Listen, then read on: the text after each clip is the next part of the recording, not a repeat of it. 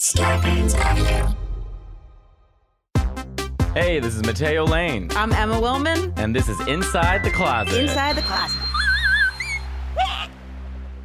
Welcome back to another episode of Inside the Closet. Thank you guys so much for being here. Matteo and I are are doing a long distance episode. Matteo is in Rome. Roma, sono a Roma. I'm in. I just did a show yesterday in Rome, and what was surprising about it was that, like, you know, last time I did a show in Rome, it sees about three hundred, and it was mainly an international audience. Like everybody was from English, like like other places. Last night, about mm-hmm. 80 percent of the room was from Rome. They were from Italy, How could you tell? because I asked. Oh, nice. I That's said, a you good know, way to like, tell who- things. who- Yeah, but but I have my my like fourth largest following now on Instagram is Italy, so it doesn't Huh. surprise me. But it, That's it- great. Yeah, but it was kind of a shock to be honest. Like, oh my, that's so like, that's so crazy. Like in Italy, all it. Like it feels like worlds colliding in a sense. Like, but it's funny. I don't know if you've ever done stand up like in another country, like where it's totally culturally different than you, not like Canada or you know like even London in a sense. Um, there were it felt a little like I was clipping wings. I was like, oh wow, I didn't realize how many of my jokes were were American, like really American.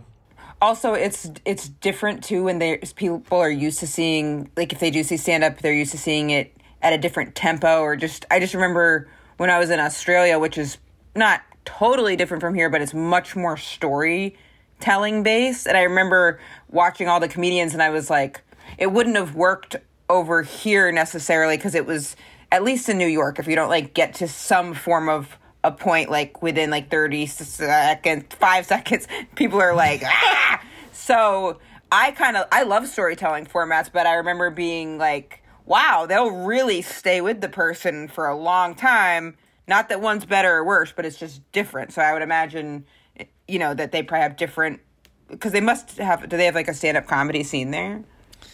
Not really. I mean, they're it's it's growing. So Francesco De Carlo and Saverio are really like sort of pushing forward with like stand up in the sense of how we understand stand up comedy. But um, and, and I noticed yesterday too, doing the show, there was a lot of applause, like more Great. applause than laughter. Well, Oh, I'm- oh, that's always tough. yeah, yeah. Which they, I, understand what they're what saying. am I talking They're- about? they're- That's always tough. Well, no, but that, well, I guess to me the interpretation was they're saying we understand. Totally. Or they, or like we feel seen. We feel seen. Yeah. Can I tell you about the most Italian thing that happened to me here? Please. So there's an Italian restaurant here that has the best carbonara in in the world.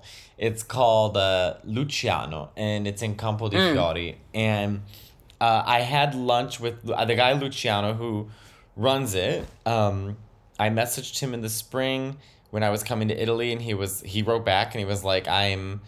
we're under construction come in the summer so the summer i messaged him he came out he had lunch with us it was him me and aziz and this time i came back and i had my my producer and film guy chris Cazzo, who we filmed like a ton of stuff here and so i messaged luciano and i was like can i come and you show us how you make carbonara and he was like of course and then we decided on Tuesday, and he goes, um, "Okay, come over at twelve o'clock." I said, "Okay, great." So noon, we show up, and there's this huge photo shoot going on with all this food, and Luciano goes, I, "I'm sorry."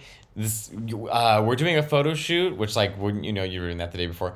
He's like, we're doing a photo shoot. Come back at two o'clock, and we're like, fine. We have nothing. You know, great. We got nothing else. to do." Right.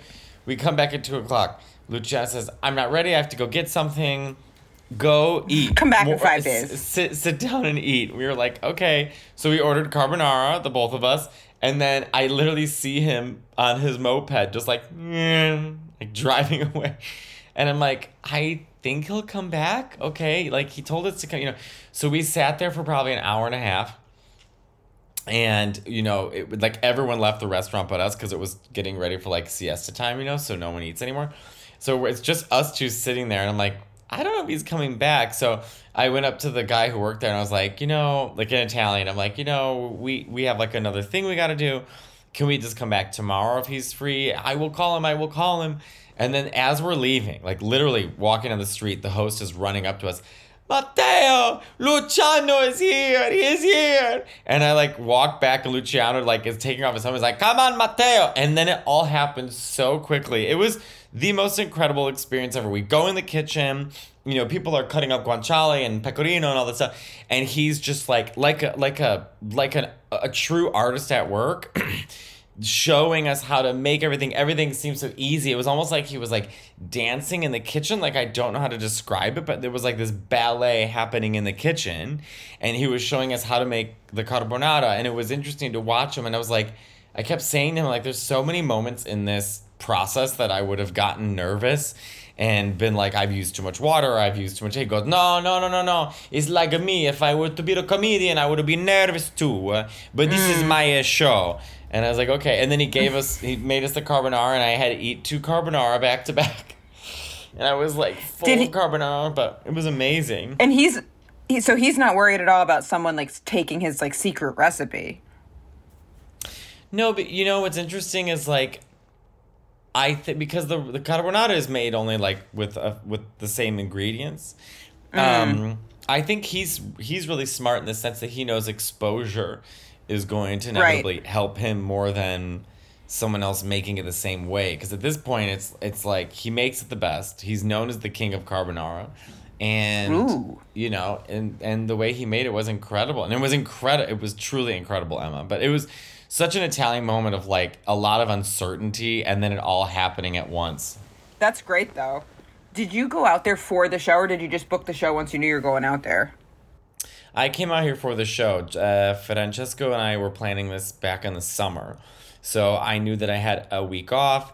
And so I just took the week off and got a hotel. And then then I started working with Chris. And I was like, okay, we're, let's just go to Italy together. I'll pay for your ticket, get you a hotel.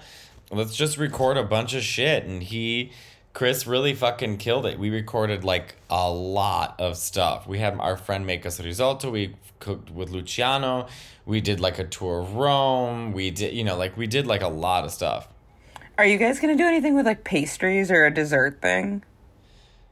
Um, That could because that could be interesting. I've never seen a pastry be cooked. I mean, I like watching that stuff. It's almost like pornographic to me to watch that stuff. yeah, I don't know. My interest lies in. But I always keep things pretty simple. It's like I just go with pasta. I don't know how to make pastries, to tell you the truth. I'm not. I, I know can that. make. That's why it'd be a good video. I guess so. It'd be fun to watch Nick make pastries because he's so bad at cooking and baking. Nick Totally. has COVID, by the way.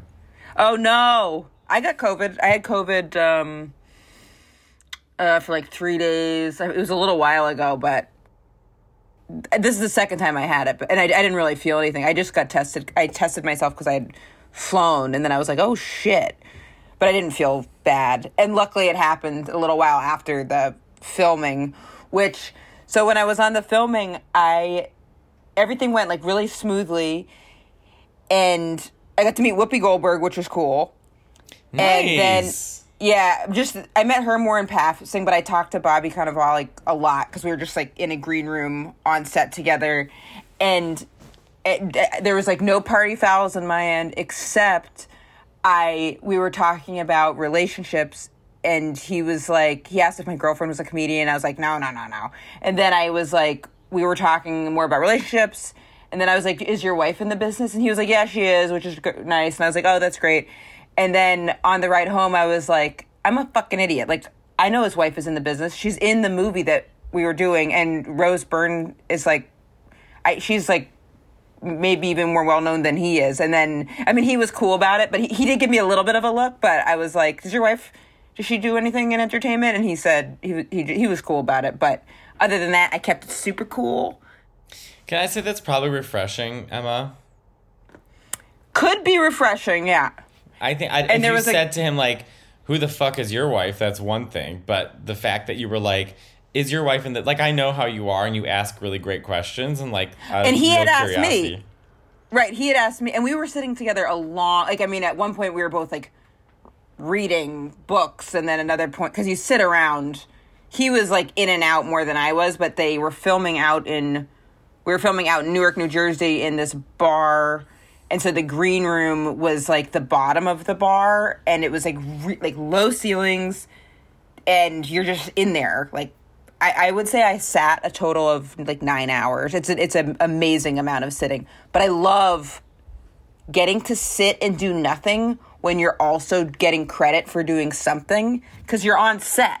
So they're they'll be like, if if you guys haven't had the experience, they're like, well, you're blocked off. We need you, but we need you to sit right now, and you can go eat over there. But other than that, you just gotta sit. And I'm like, ah. That's why I want to get cast and stuff, so I can have designated sit time where I'm also getting credit for doing something time. When else I are you sh- gonna sit for nine hours? when you get hair surgery. Um, when I uh, was did this show the other week, which was super fun. I would I just played an Italian waiter, and it it was like, it was cool. Um, and everyone on set was awesome. But in the morning, I didn't. It's not a diva move, but I want to know what you think. I walked up to my. They give you trailers, right? And so because I was like just like an extra, I mean, it was like a really small trailer. I'm like, that's fine. I'm like, Yep. yeah, I'm like, that's fine. I'm, I got my phone and I, I have House of Dragon to watch. You know, I'm cool. So I go and I open the door and I smell, and it just smells like diarrhea. And I sat in there for two seconds and I thought, mm So I just go out and I just stand on the street. And then the girl, like the PA or not the PA, the uh, like exa- whatever, like the whatever they're called, like Someone s- working there. There's always pe- people running around with clipboards and things in their ears. Yeah. And she could not have been any nicer. And she was like, Oh, your trailer's in there. I said, You know what? I said, I think I'll just wait outside. She goes, What? And I was like, Um, I'm not sure how else to say this, but my room smells like diarrhea. And she goes, Oh, yeah. And then she like pointed, she's like, It's right in the same trailer with the with the bathrooms. No. And I go, uh huh. And then she she goes, well, um, she goes, other people have complained about it this week. I'm like, what? And then the guy who owned the trailer, right? Who like obviously they like lease it from or something. He like is mad at me. He's like, what the fuck am I supposed to do? What the fuck? And I'm like. I, I don't know why you're mad at me. Like your trailer smells like diarrhea. It's like then Maybe they like, have a separate trailer for the fucking bathrooms, and then like have the re- the rest of that be a storage thing, or don't put it, or like have a better cleaning system so it doesn't s- stink. Right. And so then I walk, they sprayed Febreze everywhere, and I walked, and then it was just Febreze and diarrhea. And I was like, you know, I was like, I'm really, it's okay. I'm like, I will hang out at, Mm-hmm. Like where's just like, let me sit outside. yeah, like, where's crafts? I'll go hang out there. Like, I'm super easy. I just don't want to sit in there all day. And then they were like, well, you can sit, there's another actor who's not here yet. You can sit in his trailer, which was like the nice trailers, you know, like the super, like, with the TV and stuff. But on set was really fun. I just got to play an Italian waiter. All I had to do was speak Italian. And I love, I do love being on set because everyone is so cool. Like all the people that help you out and that. Totally, and you get to work with yeah, a group. it, it was just, it's fun. It was, and it's not it's very structured and like it, it- it's i mean it's so structured and if Right. especially if you get to say your own words like if you get to like ad lib on the scenes like then that's great because then you're not acting you're actually saying things for the first time for real right. And it was really cool. And I got to play an Italian waiter, which, like, you know, am I, is, is it stereotyping? Yes. Did I love it? Yes. Am I Italian? Yes. i don't think it's weird at all to not want to be in a trailer that sit, that like smells like poop because you're sitting in there for so getting- fucking I was getting queasy. Yeah, I don't think I'd want to sit. I don't think I could. There's something about, especially that it's like you know it's not going away, and then you're like you know the cult, the people around whose it, butts it came out of. There's just something about it where you're like, it's not. It's not a drive by. You're not walking through. It's like you're sitting, and God knows how long you're gonna be in there. Sometimes you eat in your trailer. I always like to like bring the food back to my trailer so I can eat. I like I'll like poke around at the craft services, but I'll go back in. But I wouldn't want to sit in there if it was diarrhea. So I vote not not diva ish at all. Uh, on that note, let's take a quick break and we'll be right back.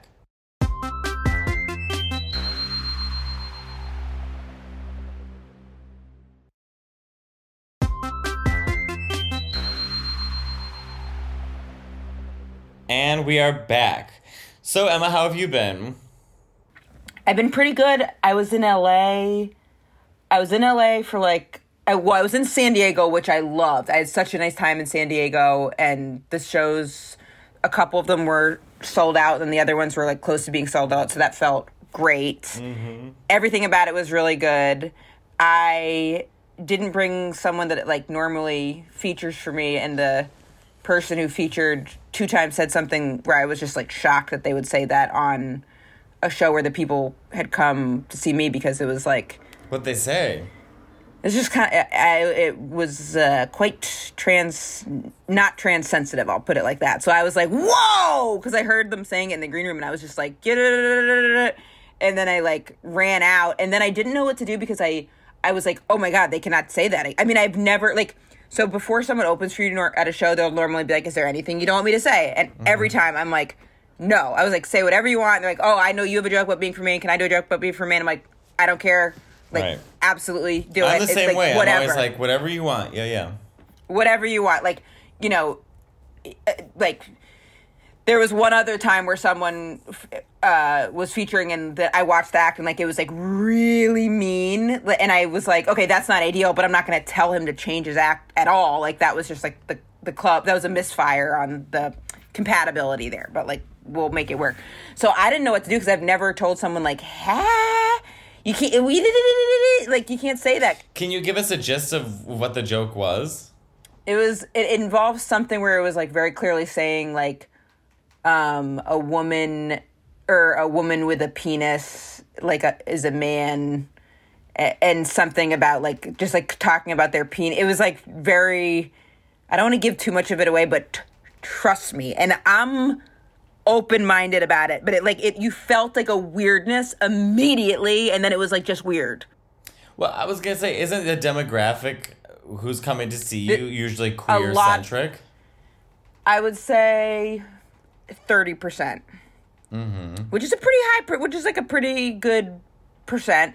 But also, even if they were all straight, it's your goddamn show. You don't want someone up there doing transphobic shit. I get it. And it was also, it wasn't like, you know, if something is, yeah, there's just that's just not. That's like where something I where I was like, and it, and so I didn't know what to do. So I texted them while they were on stage, please um, don't do that joke on the other shows.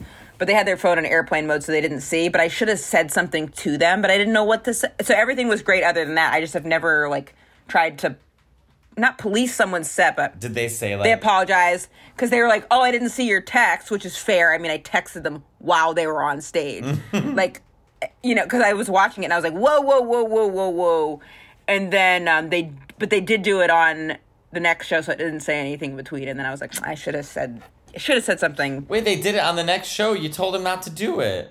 but they, but I, I was passive aggressive. I texted it to them, and they had their phone in airplane mode because we are at a show. So it's totally passive aggressive. And then they were, I mean, they doubled down when they were trying to explain to me why they were still doing it. I was like, you know, that could be interpreted as insensitive just because it's, it's linking, very, eh, that's me being like really nice in my phrasing of that. I was like, it's linking genitals to gender in a way that is like really like e- e- extreme. And like it could be the way that it's portrayed of, could be, you know, hurtful. And they were mm-hmm. like, what? No, I'm just saying like a woman with a penis is gross or whatever. And I was like, right, I get that. No, I again, so it could that could be interpreted as like what the you know, it like navigating those things is those conversations are just tricky too because like you want to educate the person. Well, you don't want to also. You don't want to control what someone else is trying to say. You can share your Exactly. feelings on something, which I believe in this situation you had every right to because it's your show, you're headlining. You know, you sort of dictate the vibe of the show, so it's in your right. And there's people who stand up I've seen where, and this is only like once or twice where I watched it. I'm like, wow, I didn't know they like felt that way about that. Like noted, but I would never ever say anything to them, um, because it's that's like Yeah, you can't you can't not- go up to a painter and say use this color instead of that. So you just there's a lot of comedians where I don't agree with what they say on stage, but I'm certainly not and I've voiced that in situations where I've been sort of um how do I say like cornered. But um if I was asked, I was if I was asked, I was asked once by this one guy. Oh, if I was asked, oh, if I was asked, whew, I'd love to say something. If I, if they're like, what do you think about that?" I'd be like, "Oh, think about that." The thing about the fact that you just did a joke, but you don't think lesbians exist. What I think about that, I think you're fucking loser or whatever. You know what I mean? but uh, just waiting to get asked. There's a a guy once at a comedy club, and he was like, um, you know, I got a joke, and I said, okay, you know, go ahead, let me let me hear it. He's like, oh no, first he goes, Matteo, I need your opinion on a joke. So I'm like, great, okay, so it's a, it's about being gay. It's certainly not about my writing capabilities. People do that all. They'll do that.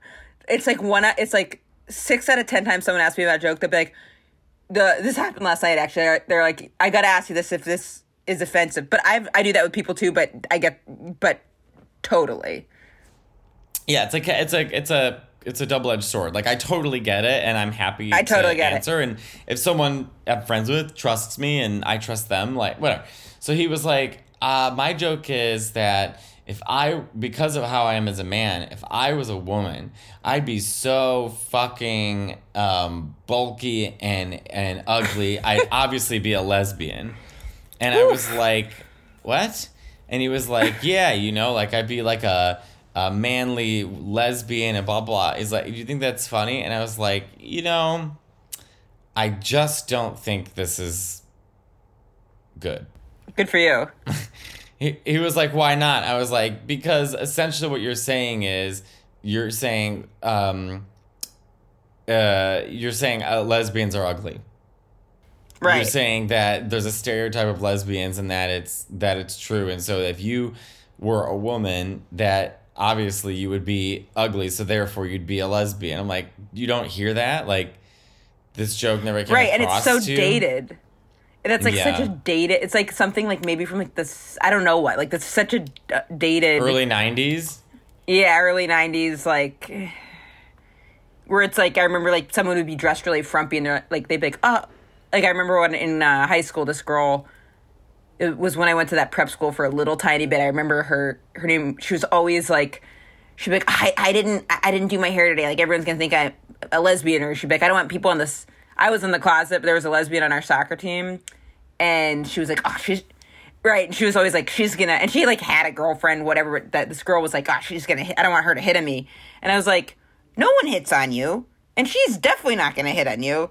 Like what it? It's it's. I used, I'm guilty of that. I used to say that all the time. My cousin and I thought it was funny because everyone said everything was gay in high school. They would always Mm-hmm. like, "That's so gay, that's so gay, that's so gay." So I would say things are lesbian because it would throw people off. You know, That's they'd funny. be like, they'd be like, "I don't get what that means." I would call anything a lesbian because then it would make. That's. I think that's kind of funny. yeah, but then I would, and I, I'm guilty. This is years ago, but I'm guilty too of saying like, let's say I was wearing plaid or something like, oh, I look like a lesbian. You know what I mean? And I'm like, I'm, I'm guilty of. There's so much stuff, Emma, that we said in the past. That Oh, I was staunchly just- against gay marriage. I used to say the R word. I was, I was like, I was like, I don't believe in gay marriage because I didn't want people to think I was gay. I even said Oh, it after, yeah. but then I, I was so used to saying it in college. I remember talking to my straight roommates. My shout outs to my roommate Marissa. She was amazing. She was like always really into like political organizing. Like she was just like so great and on it. And I remember this look she gave me because we had two we had like a shared wall and i was in her room and she was like organizing stuff like t- about the gay marriage vote and she was like you're signed up you're registered to vote you're good to go and i was like yeah i was like but i just don't know why gay people like need to get married like isn't that like you know a traditional institution like why do we need to like barge into like institutions or whatever and she was like she was like well you know she was like it's it's it is uh it's also like a legal there's like legal things that go like she first of all like explained what marriage is and then she was like and She you're also should have said, Emma, you're a big lesbian. Yeah, this was my like sophomore year of college. Like I'd had like seventy two girlfriends at that point. Like she was like, she was like, she was like, just but she did, she just looked at me. I just remember the look that she gave me. She was like, I, I think you should like recon, you know, consider. And then she's like, why don't you come to one of the meetings at the Gay Straight Alliance, like where we talk about marriage or something, and like then you can come. Then you might like get it. Well, she was so I, being went with, sweet. Oh, she was she was great. And then I went with her to the to one of the meetings, and I was like, oh. And she also did they do this at your school? They had the since I went to an all women's college, they had the vagina monologues. They would play it like on loop. Like there was like always a fucking production of the vagina monologues, and she would like direct that. And since she was my roommate, I would go to watch it to support. But after I saw it like five times, I was like, I can't with this. You have you seen it before? Well, I I've seen parts of it, but I also there's a great Mad TV sketch where the former first ladies did the vagina monologue and Oprah. Oh, that's funny. and it is one of the best sketches of all time.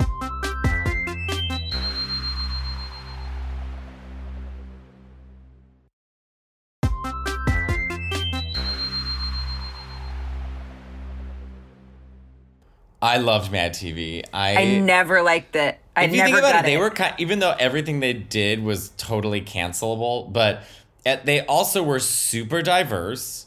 They, They were. you know what I mean? It was like SNL took forever to get, you know, diversity, let's say. Totally. Um, and Mad TV, like right off the bat, like they had, you know, Phil LaMarr and Orlando Jones and Debra Wilson They had Bobby Lee, I think. Bobby Lee was, was on, on at Mad one TV? point. He kind of came on after our generation because we had like Alex Borstein and um, what's his name who played Stuart. Remember? I can do it.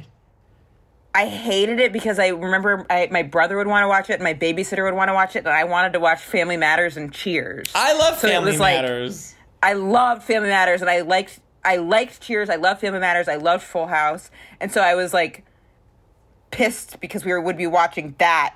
They controlled the remote because they were older and bigger, so we would be watching that, and I would be like cooking because I wanted to watch what, whatever the hell was going on. With I always thought Mo Collins was so funny because she was the mom of Stuart. I always thought the mother was funnier than Stuart because she'd be like, Stuart! Well, Stuart! You know, they were such a weird Mad TV was almost like the original like stuff that you would find more on like YouTube a little bit now with like how far out it was. It just was looser in its writing and it was looser in its content. And I think like, you know, SNL does feel very like although we I remember SNL our generation was like Molly Shannon and Cheri Oteri and Ana Gasteyer and they had I think I liked Mad TV when I was younger and then SNL when I was older, maybe. Because I think I like understood it more. I probably started watching it on my own older. it's like we, we grew up with like Mad TV, even SNL at the time. I mean, they had John Goodman dressed up as Linda Tripp and calling her ugly. Like, I mean, it was like oh yeah. there was no rules, there was no boundaries, there was no rules. Like every, it just was so great. Like that's what we grew up with. What was being funny, and then we're like in our late twenties, and suddenly everyone's like. You don't say or do these things, and so it's like you're quickly trying to play catch up. I'm looking back, like I Right. look back at some of my humor. I mean, I've talked about this before and and publicly, like um apologize or but like all like very misogynist humor very like you know like we all i just was so it's just so crazy the way that we used to talk Linda Tripp, if you guys haven't seen these sketches that Matteo's talking about, you these I don't even know if you can still find them online, but they used to just rip the way she looked. Like that was like such a part of it. Like there's so many other things to go after, but that was that and they also remember how people talked about the way Susan Boyle looked? Like that people were like i made when susan she came boyle out jokes that's how horrible i, I- am i i, I made was- susan boyle jokes her and William Hung I was I mean he's different cuz she oh, Susan i Boyle could forgot actually about william hung I remember the way people made fun of him just felt a little bit weird, but with Susan Boyle, people were like, "She's ugly. Well but to be sing." fair that was also america or britain's got talent is basically the way they set that up was like look at this ugly oh, woman that's how they set it up. Yeah, Right, Like no one expected everything because she is so ugly, and then it was like cut to Susan Boyle has a breakdown. It's like, yeah, what the fuck? Like, It's funny you bring up Susan Boyle. I watched a documentary on her last night. I couldn't sleep and I was on YouTube. Ooh. And there was some documentary on Susan Boyle. I'm like, what? Like, it's so funny. you brought- I used to make, and I, again, sorry, people, please. I used to make all these Susan Boyle jokes because it was such an easy punchline to go to. how's she doing? Is she okay? Like, where Um, well, the documentary was from like 2015, so I don't know Hmm. how she's currently doing, but I think she just is like living in her house and and that's it. I'll tell you right now, I wish her well. Because I think she's I mean, what the fuck? There's no way, like, as a child, you can anticipate, like, just getting slammed like that. Like, and actually, wait, I saw something on William Hung. That's what made me think of him the other day. I forget. But people were so mean. Like, they didn't have to. But that they didn't have again, that was American him. Idol. The whole people forget American Idol wasn't about yes, Kelly Clarkson was great and we loved her, and so was Jennifer Hudson. American Idol was about look at how stupid and dumb this idiot is who's auditioning. Oh, you're right. Anyone who's below the age of 25, Emma and I grew up with a TV show called The Swan. And the point of the swan. Oh my god, I forgot about the swan. We sound like we're 87, but oh my god, I forgot about the swan. So this Holy is if you're shit. confused why millennials have a, an obscure way of looking at life and are oftentimes um, confused about uh, what's right and wrong. It's because our entertainment, a show we watch at like literally a family channel, was taking twelve women who just needed a blowout and a new haircut. And like a nice jacket, and forced them into months of plastic surgery, shielded them from their families and mirrors for months until they recovered, and then when they when they were finished, aka the swan, when they were made quote unquote beautiful, which they just made them look exactly like the host from the show, they put them into a competition with the other women on the show to compete to see who'd be the most beautiful and then be titled the swan. It was so fucked up. I think I blocked it out. I, I want to know like where the producers are now. Like, what do they have to say for themselves? in jail. Like- Guantanamo Bay. let us pr- i mean and also it's like though i guess you know for the producers people create tv shows because they think there's an audience for them which i think is an important thing to remember because a lot of times when we see these certain like you know when you see like the when you see the white head part of the pimple you're like get that white head stuff out of there. But it's like nah there's a whole fucking undergrowing area in the follicle. This is a bad example but you know what i'm talking about? It, it's like it's not just donald trump. There's a whole audience of donald trump. There's a whole they're representing so it's like they made that because I mean, I remember watching that, and then I remember seeing buying People magazine because it's like they would profile the swans, and the whole thing was like, just like Matteo just said, like, look at this fucking shit. Well, Star Star Magazine used to be best and worst beach bodies. Look who got fat. You know, look look, and also look who's too thin. So it didn't make any sense. It was like Nicole Richie's way too thin, but Kirstie Alley is way too fat, and I'm oh like, oh my god, Christy what? Alley! They were so mean about her weight. That's so. They were so mean about her. They were so mean. I remember that. I remember that. That is, I remember that, like, because I remember it, it's so weird. These things. I remember like standing at the checkout at the grocery store because I'll go with my, mm-hmm. you know, go with my parents, and I remember like looking at that, and they would like show her getting out of the store, like, you know, eating a snack or whatever. Like they're like waiting to catch her eating, and they'd be like, "Look at, she gained weight. You fucking." I actually let me let me Google some Kirstie Alley Star Magazine covers just to see what it looked like. Let's see. They were so mean. No wonder. I mean, like, just like, I wonder if that they're like the amount of eating disorders is going to go down or up based on like how the media landscape has changed. okay, so here's some of the titles. So everyone who's Brace yourselves. This is trigger trigger warning. Star Magazine, 260 pounds. Kirstie is too fat for sex. And where do they even get that from? How do they say someone's too fat for sex? No one's too fat for sex. I watch all types of porn. There's ways. This one, look, look, look at this. Nicole Richie crying, freaking out, and panics over sick baby. Kirstie Alley fired for being too fat. Christie's rage. TV bosses axe her she has a new medical procedure after packing on more pounds. Then it says Dr. Phil warns you're gonna die to Britney Spears. Britney in brawl. Can you imagine? Like, can you fucking imagine? Like it, like, but What do you think of Dr. Phil? Um, I don't think of him. I, who gives a shit?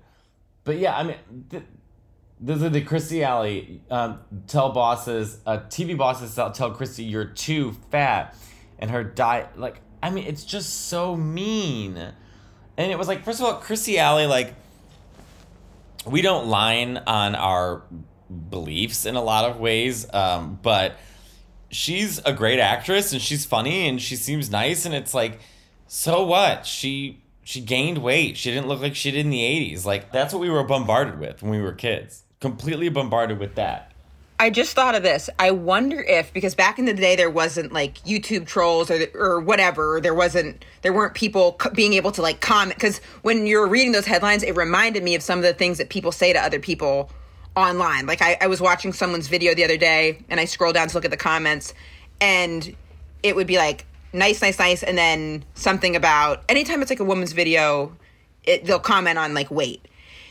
and I've had some. I mean, I, it, it's just it's crazy, but I wonder if because people used to read that stuff, so then it's almost like that, like sick, disgusting.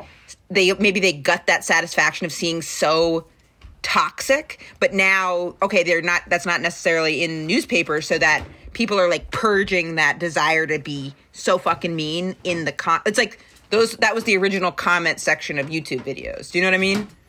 Yeah, I think, you know, most people leave comments like, you know, I think they're just having a bad day or they leave a comment and they don't think about it the rest of their life and it sits with us forever. I was talking to someone who's a social media manager and she manages a really popular YouTube account and she said that she puts she put a block on the word woman.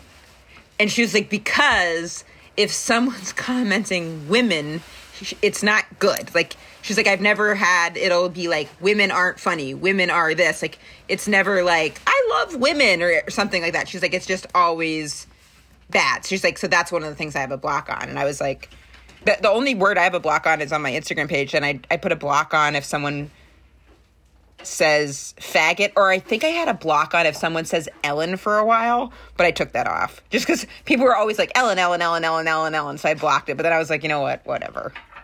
Do you have any shows coming up you want to plug? So we added a third show in Toronto, February 9th. Um, we added a second show in Los Angeles, February 18th, and a fourth show in Seattle, February 23rd and 24th. Also, I'm going to be in Cincinnati, January 6th and 7th, and Orlando, January 13th and 14th. So go to MatteoLaneComedy.com for tickets. My shows, I'm going to be in Pittsburgh at the Improv on November 2nd. Low ticket for that show. Cleveland, Ohio, November 3rd. Cincinnati, Ohio, November 30th. Columbus, Ohio, December 1st. Um, Huntsville, Alabama, December 3rd. Nashville, Tennessee, December 4th. New Jersey, Rutherford, December 10th. And then I'll be in Greensville, Charlotte, and Greensboro, North and South Carolina, the first week in January. Also, I'm going to be going to, if you missed the shows in Portland, Oregon, I'll be back in Portland, Oregon, November 11th and 12th, um, doing new material, different stuff from when I did the time I was there before. So come on down. Thank you guys. Thanks so much.